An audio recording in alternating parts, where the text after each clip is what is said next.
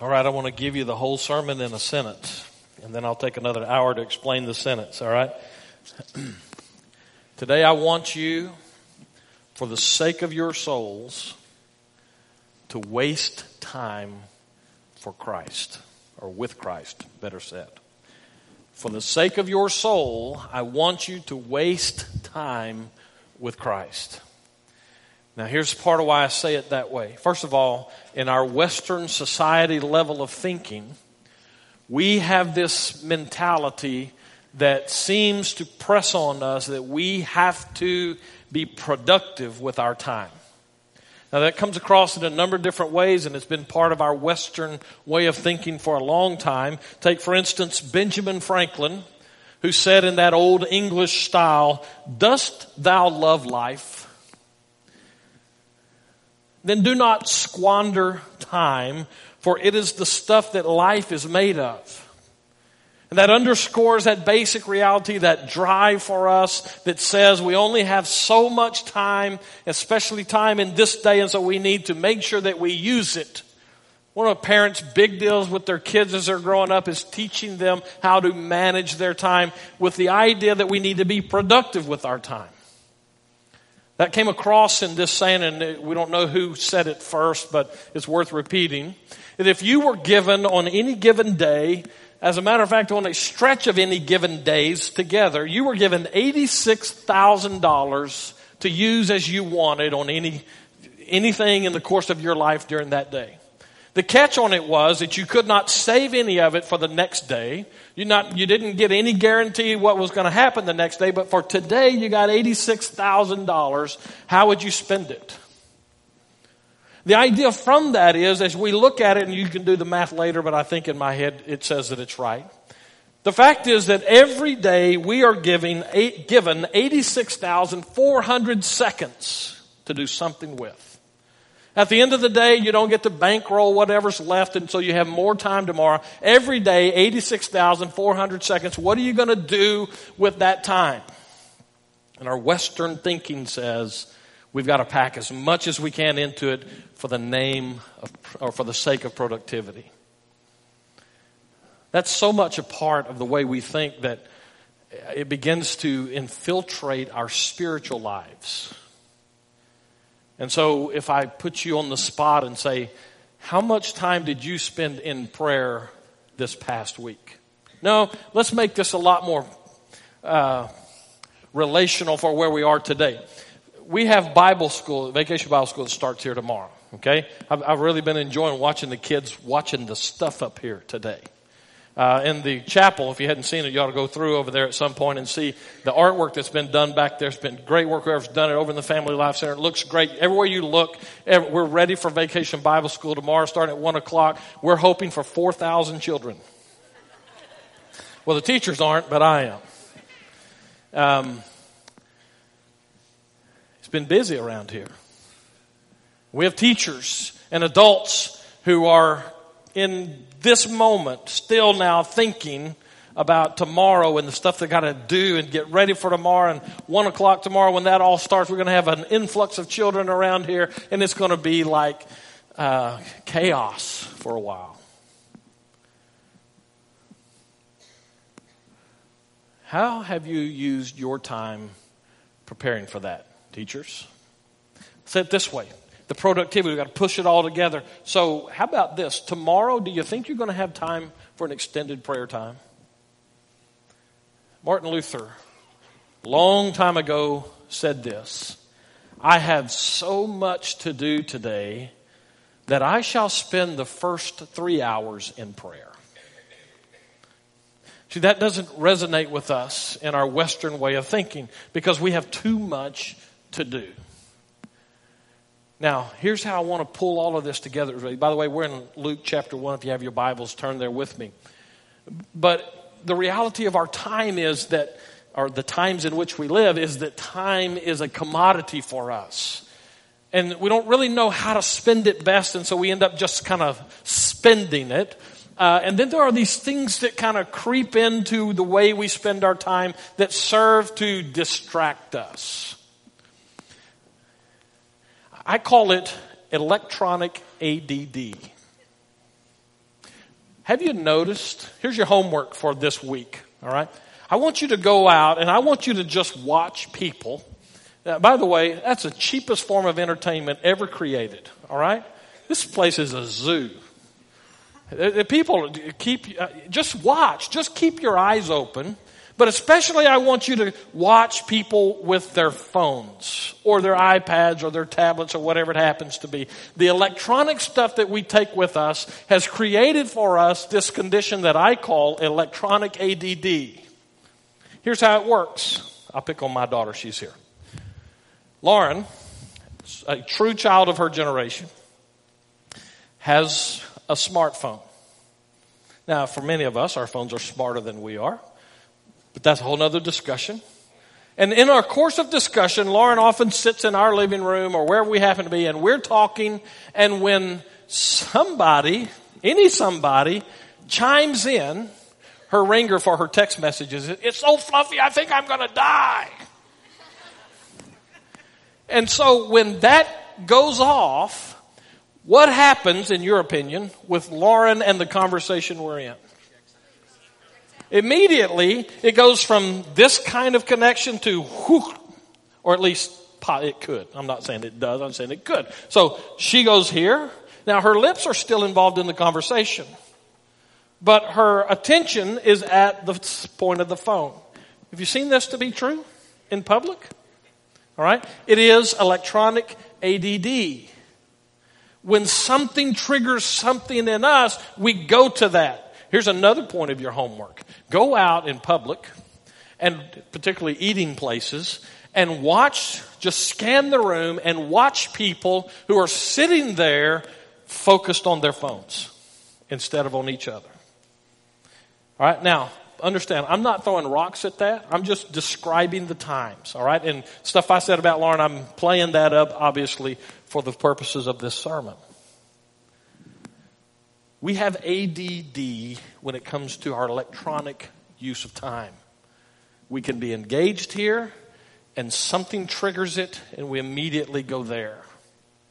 Now, the reason I think that's important Remember, it's all under this umbrella of time and the use of time uh, and how we approach that in our Western world towards productivity. And what I want you to do is waste some time with Jesus for the sake of your soul.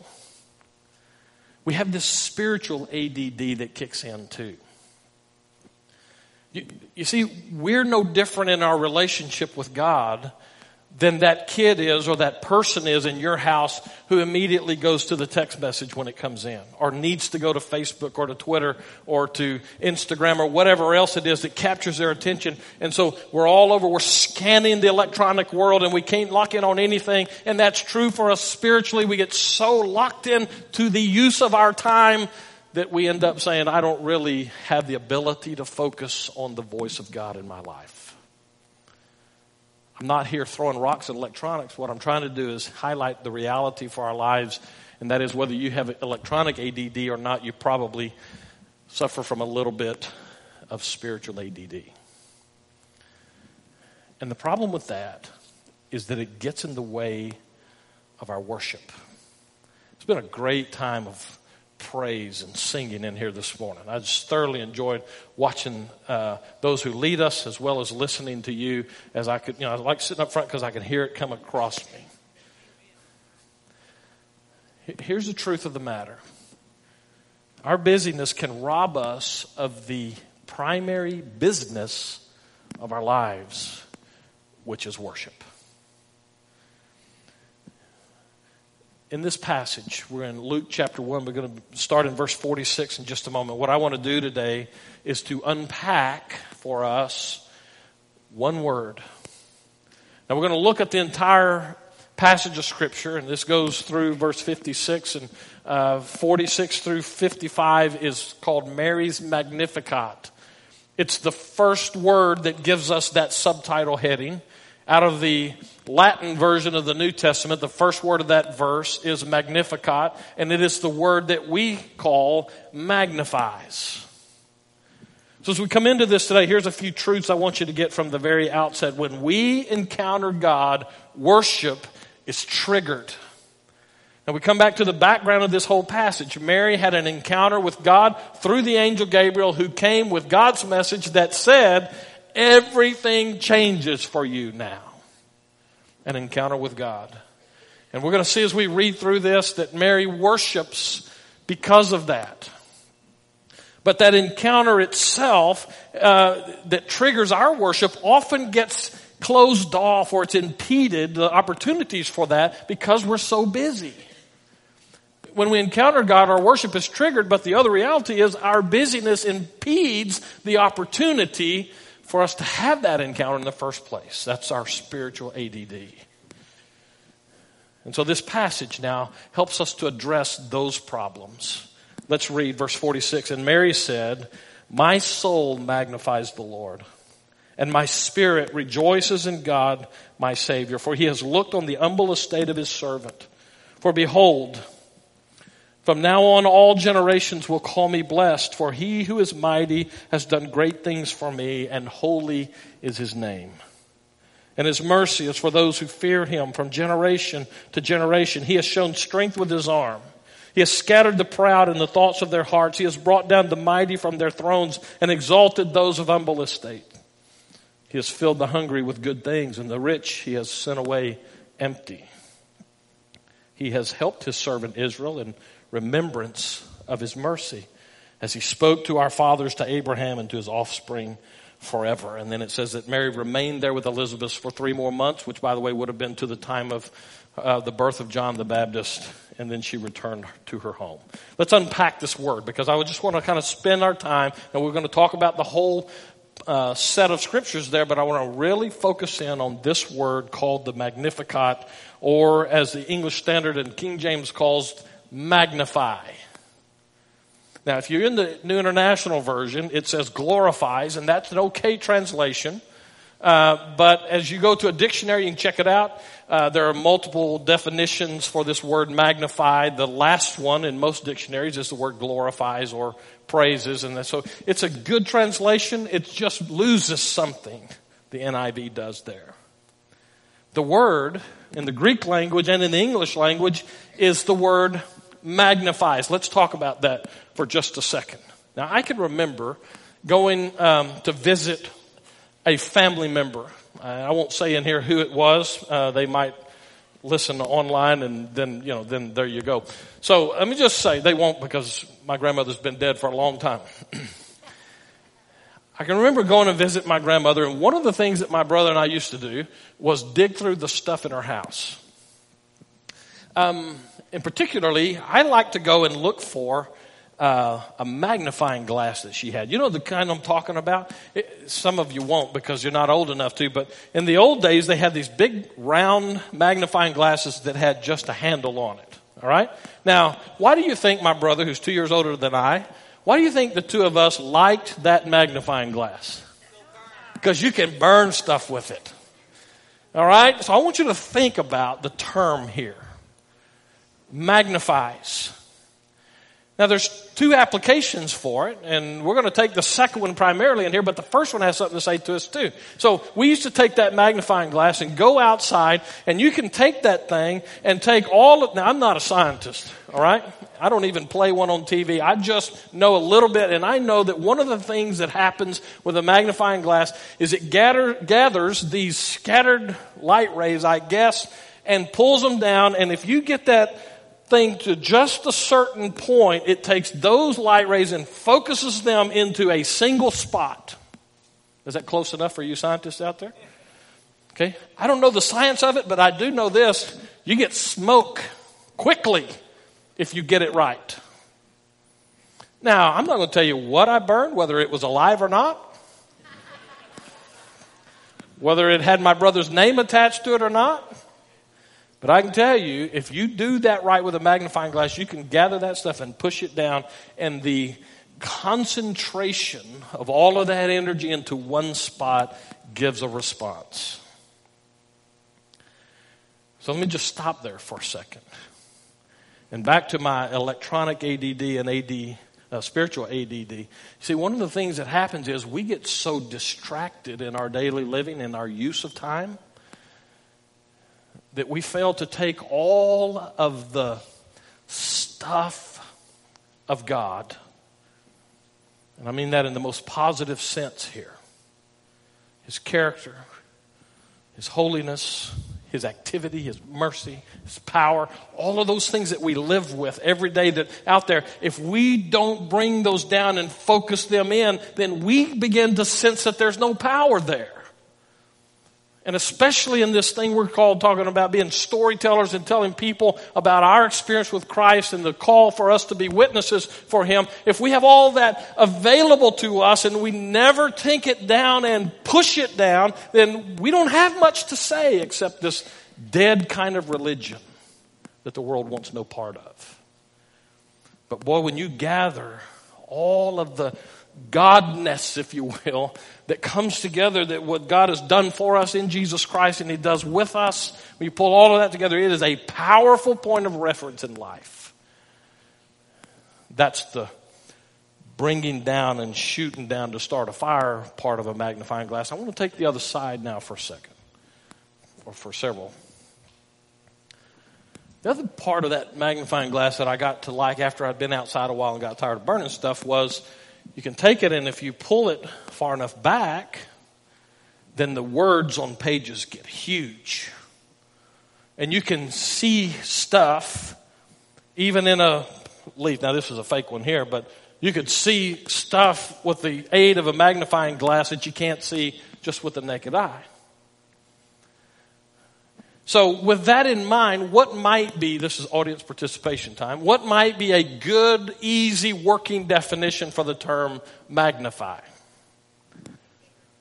To make bigger, to enlarge. By the way, that's the number one definition in a dictionary.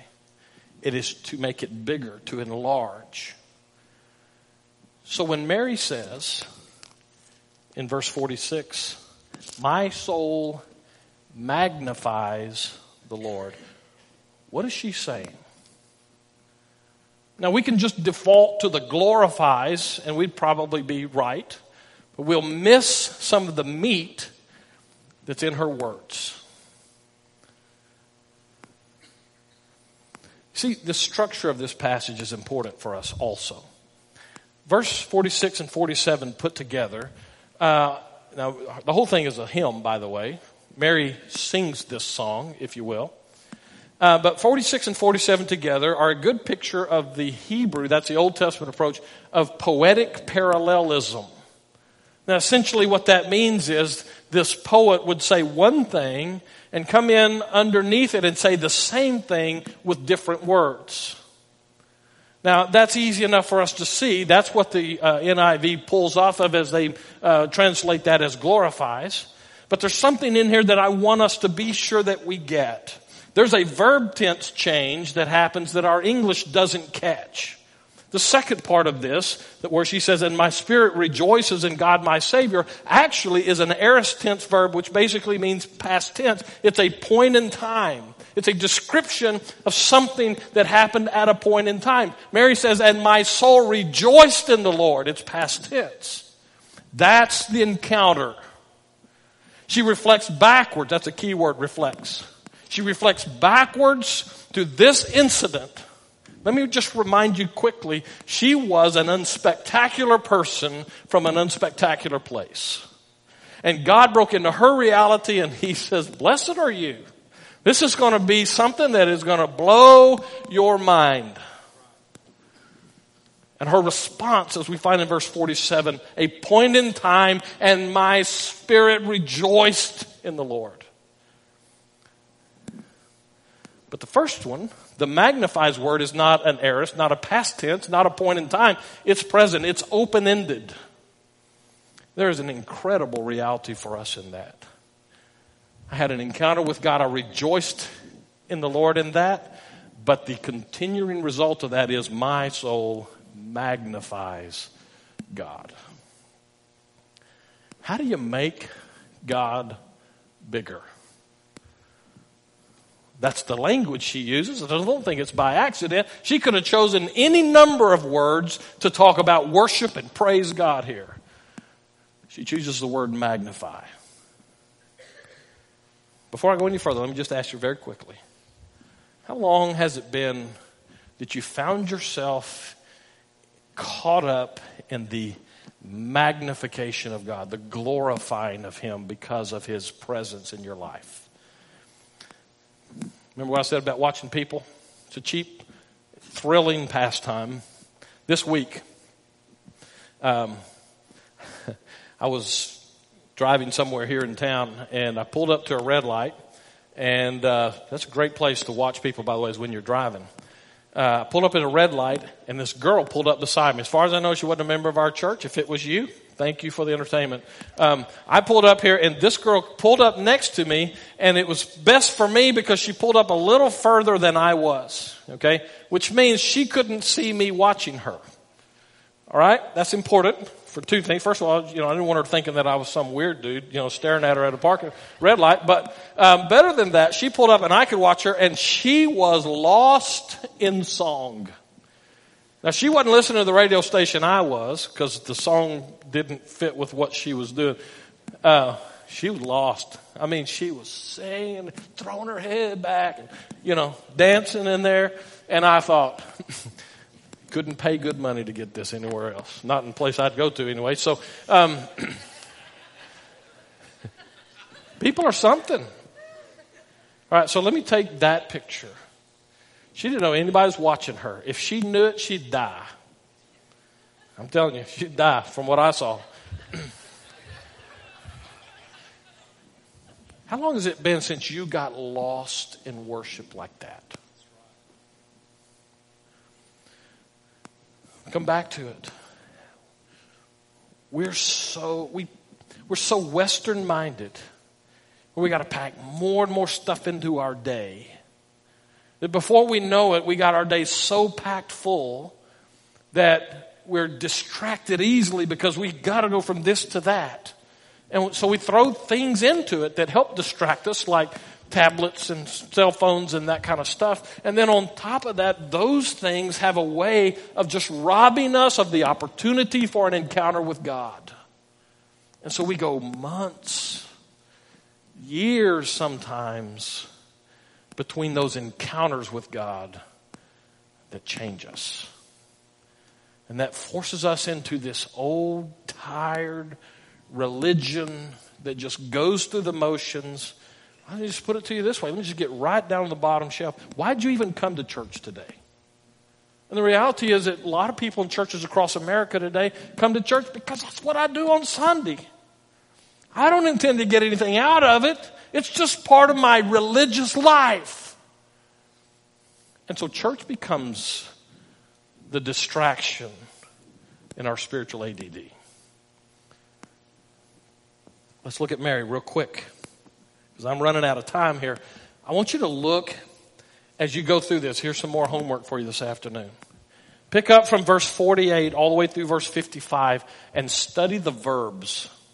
And I know most of you out there, teenagers especially, going, oh, the school stuff. Oh, grammar. I hate English grammar. Well, I get that. But let me tell you something. Some of the great Bible study is done around verbs.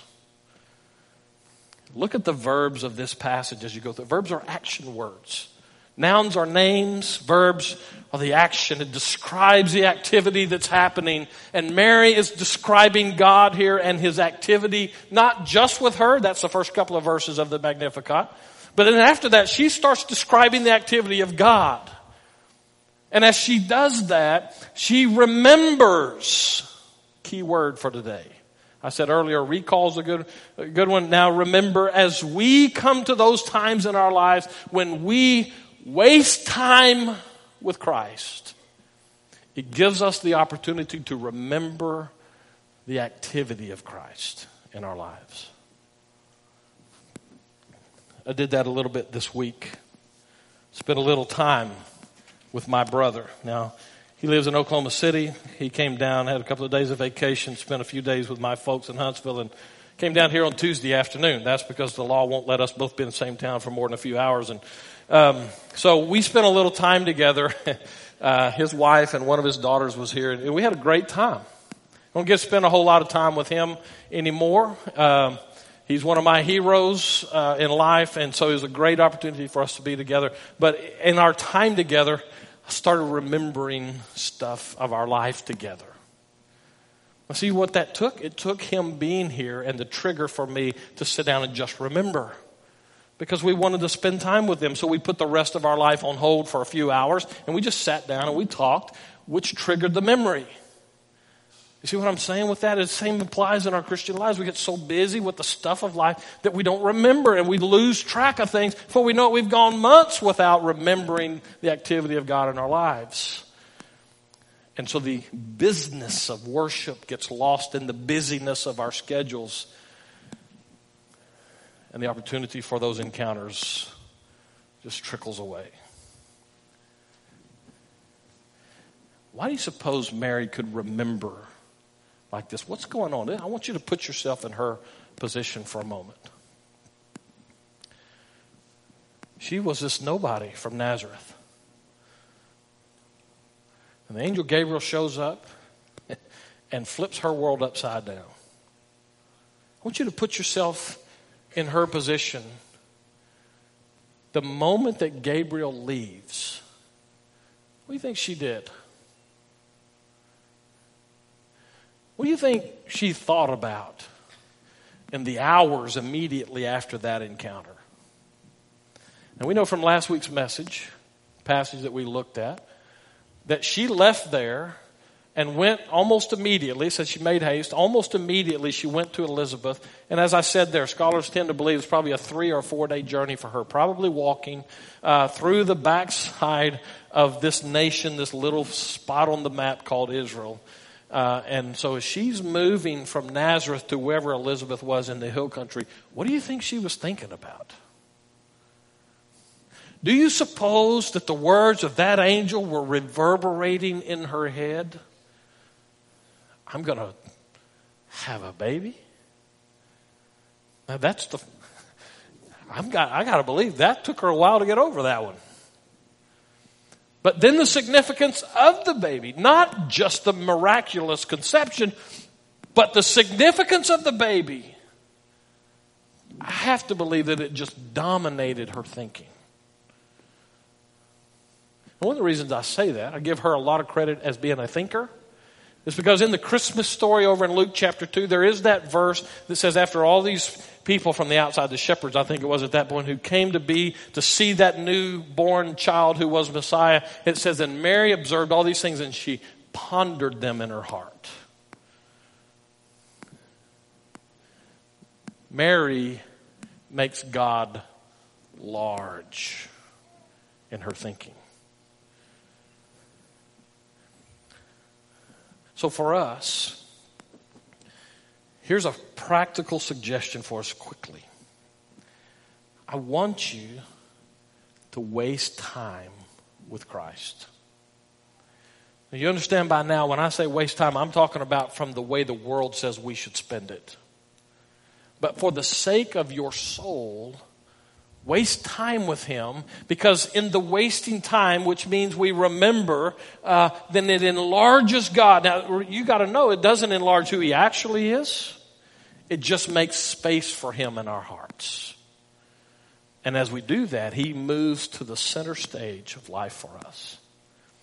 So you push the agenda to the side, you push the stuff of the day to the side as best you can. And you remember, I want you to look at this passage again as you go through it this afternoon, looking through these verbs and that kind of stuff. There's three primary areas that she focuses her comments about God. First of all, it's on his power and on his holiness or his character. And finally, also on his mercy. Do you see those three strings being played on the song of your life through the years? What about God's power for you? Have you seen the power of God as it comes to bear on your situation? And when I ask that in churches, actually, I prefer to ask it in smaller conversations because I love to watch people who have had those kind of encounters with God as their face just lights up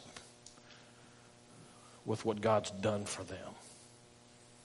People who had diseases that suddenly were not there, people who were on the brink of financial ruin and suddenly God stepped into that, or People like me who had trashed their lives, and God reached down and He pulled them out.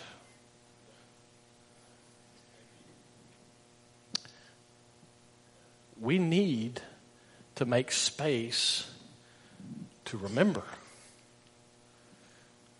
But if we don't, we get locked on the treadmill of our times and we just burn that energy, and God seems to get further and further onto the shelf. So I want to give you very quickly here in the time we have left some practical suggestions for you in remembering. Here's the first one carve out some time and space. Now, I say it that way on purpose. You're going to have to do this because the world will schedule you up. As a matter of fact, if I pushed you right now, some of you would say, man, my week this week, I'm full already. I look ahead at the week and I'm tired on Sunday because of the stuff I know I got to do this week. If you don't carve out time and space for an encounter with God, it won't happen unless God does a miracle to make it happen, which He will do. I've, I've, from personal experience, I can tell you, God will put you on your back in a hospital bed if that's what it takes. So carve out some time and space, and as best you can, make it zero interruptions. you can do that while you're driving. I know some of you go, wait a minute, no distractions? That's not true. Listen, I know, I, I watch people. Most of us drive with half a brain most of the time anyway. Is that not true? You ever get in your car and go somewhere and you get there and you go, How did I? You don't even know what you saw on the way. You know why? Because you're driving with half a brain. Okay? You're, you're, you're kind of physically doing it, but your brain's somewhere else. Okay? Well, if that's the case, won't you use that time to remember? I did that yesterday. I had a errand I had to run, and I was running, going. To, I wouldn't run. I was driving across town on Chase uh, Chance cutoff, right? And I was all the way across town before I realized. But in that time frame, I was thinking about some things that God had done in my life years ago, and I was worshiping. So cut out some time, carve it out, the space to do it. Maybe it's in the mornings, maybe it's in the evening, whatever the case. Carve it out and do it. Here's the second one take a Bible, but don't make it a Bible study. There's time and a place for Bible study. I'm talking in this case where really the whole goal of this is to remember and triggering worship. Take a Bible, but don't use it as a Bible study time. Here's a good verse for you. May the words of my mouth and the meditations of my heart be acceptable to you, O Lord. As you go into it, Scripture is important, but remember. Thirdly, here's a good prayer for you. Open my eyes to see your handiwork. I say this because I think that most of the time we're kind of oblivious to that. God's activity is all around us. You don't believe that? Walk out this afternoon and study the tree that's in your yard. Those things that we are afraid are going to fall on our houses or whatever else it happens to be, go look at a tree and consider the incredible wisdom that goes into that tree just the making of it, and then on top of that, the sustaining of it. And look at what God has done in this world. Open your eyes to see the activity of God. And so pray that way. God, help me to get this. Fourthly, be receptive. I say this because I want to add to this. Uh, don't fill this space up with words. We don't like silence for teachers out there, they ask a question in the classroom, they know somebody's going to answer it. And if they don't, the teacher gets uncomfortable with silence and they'll answer their own question rather than let the sentence just sit there waiting for an answer. We don't like silence. We especially don't like it when we're uh, prone to be a little bit uh, distracted with other stuff. So go with the intent of saying, God, I'm going to sit here and I'm going to wait for you to speak to me. And lastly, let the worship flow. Be like the girl in the car.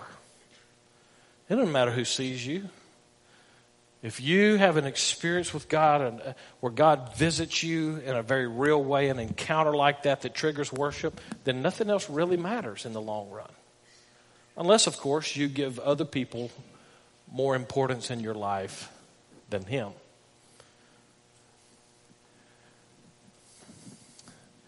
Mary's song here challenges me. Some would say, yeah, but it's a different day and age. She didn't have much to do.